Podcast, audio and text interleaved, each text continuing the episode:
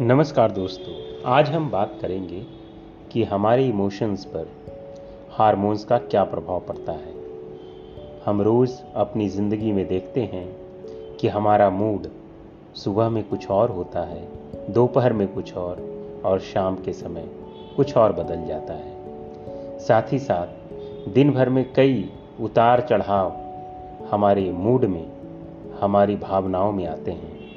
तो इसका जिम्मेदार कौन है? तो आज खोजते हैं, उन पाँच लोगों को या उन पाँच तत्वों को जो हमारे मूड स्विंग के लिए जिम्मेदार है। तो ये सारे, सारा खेल ये पाँच का है। वो पाँच कौन से हैं? तो ये पाँच हमारे हार्मोन्स हैं, जिन्हें कि केमिकल मैसेंजर्स भी कहा जाता है, जो हमारे मूड को कंट्रोल करते हैं। तो चलिए पहला हार्मोन्स है ऑक्सीटोसिन, दूसरा एंडोमॉर्फिन, तीसरा कार्टिसोल, चौथा डोपामिन और पांचवा सेरोटोनिन। तो बस यही पाँच का सारा सीक्रेट है, जिससे कि हमारा दिमाग कभी ज़्यादा तेज़ चलता है तो कभी धीमा हो जाता है। कभी हमारी दिल की धड़कनें बढ़ जाती हैं तो कभी हमारी चेहरे पे मुस्कुराहट आ जाती है। तो चलिए, इस गेम का सबसे बड़ा खिलाड़ी पहला, मिस्टर ऑक्सीटोसिन। ऑक्सीटोसिन वो हार्मोन है जो हमारे अंदर किसी के प्रति ट्रस्ट, बिलीफ, फेथ पैदा करने में मदद करता है। और ये हार्मोन ही हमें खतरे का आभास कराता है और उस खतरे से हमें सामना करना है या भाग जाना है, यानी फ़्लाइट या फाइट इसी हार्मोन से वो मोड एक्टिव होता है। ये हार्मोन का लेवल बनाए रखने के लिए हमें क्या करना चाहिए? तो हमें लोगों से मिलना चाहिए।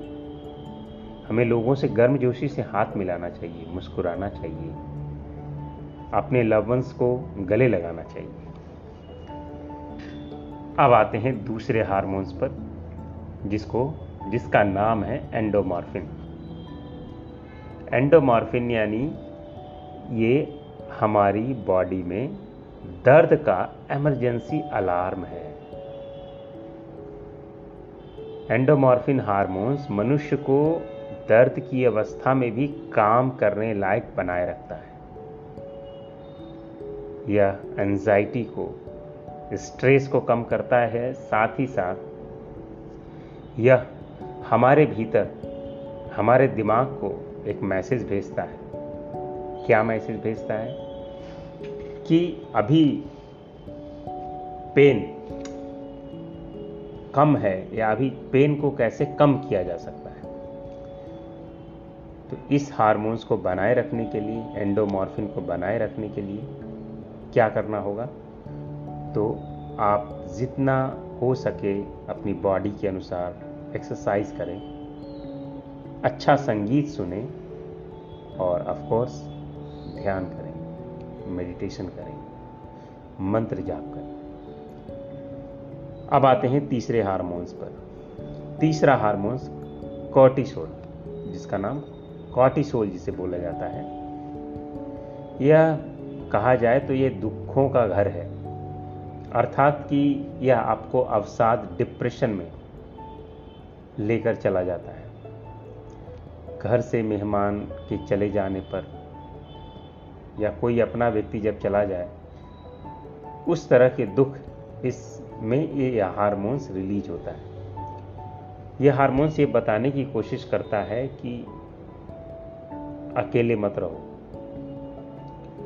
अब लेशन क्या है? तो इस हार्मोन को का लेवल कम रखने के लिए, याद रखें, ये हार्मोन हमारे बॉडी में हमारे शरीर में, हमारे रक्त में जितना कम होगा, उतना ही अच्छा है। तो इसका लेवल कम रखने के लिए हमें ब्रीदिंग एक्सरसाइज करनी चाहिए, प्राणायाम करना चाहिए। अच्छी नींद लेनी चाहिए। कैफीन का प्रयोग कम करना चाहिए। और कोई एक अच्छी हॉबी चुननी चाहिए।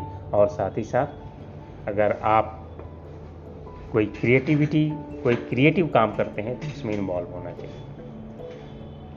अब आते हैं डोपामाइन चौथा हार्मोन डोपामाइन डोपामाइन जिसे कि हैप्पीनेस हार्मोन्स भी कहा जाता है।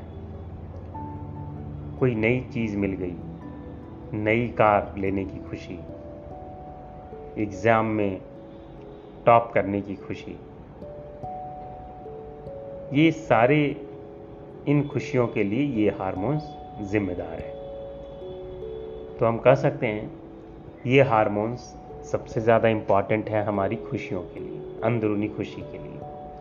तो इसका लेवल हाई रखने के लिए क्या करना होगा? तो इसके लिए विटामिन डी सूर्य की रोशनी ले।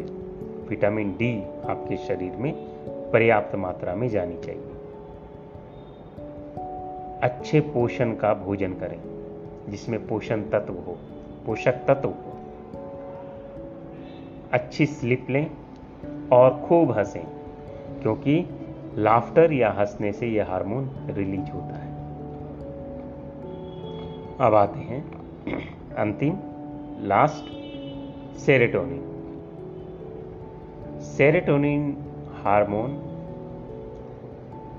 हमारी प्रतिष्ठा हमारी रिचुअल्स हमारी मान्यताओं के लिए जिम्मेदार है। ये हमारे सोशल स्टेटस से जुड़ा हुआ है और सोशल स्टेटस मिलने पर जो खुशी मिलती है, वो ये इस हार्मोन्स से मिलती है। तो इस, इसका लेवल हाई रखने के लिए शरीर को मसाज देना आर्ट ऑफ़ थैंक्स गिविंग यानी धन्यवाद देने की कला, धूप में रहना, डार्क, थोड़ी बहुत डार्क चॉकलेट्स खाना, इससे सेरोटोनिन का लेवल अच्छा बनता है।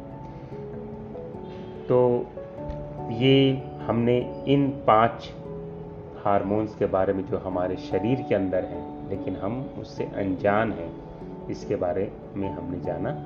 तो मैं आशा करता हूँ आप ये जानकारी आपके जीवन में ज़रूर काम आएगी। और साथ ही साथ एक चेतावनी भी कि बिना किसी डॉक्टर की सलाह के कोई दवा, विटामिन, ये सब का प्रयोग ना करें। धन्यवाद धन्यवाद धन्यवाद। Happy learning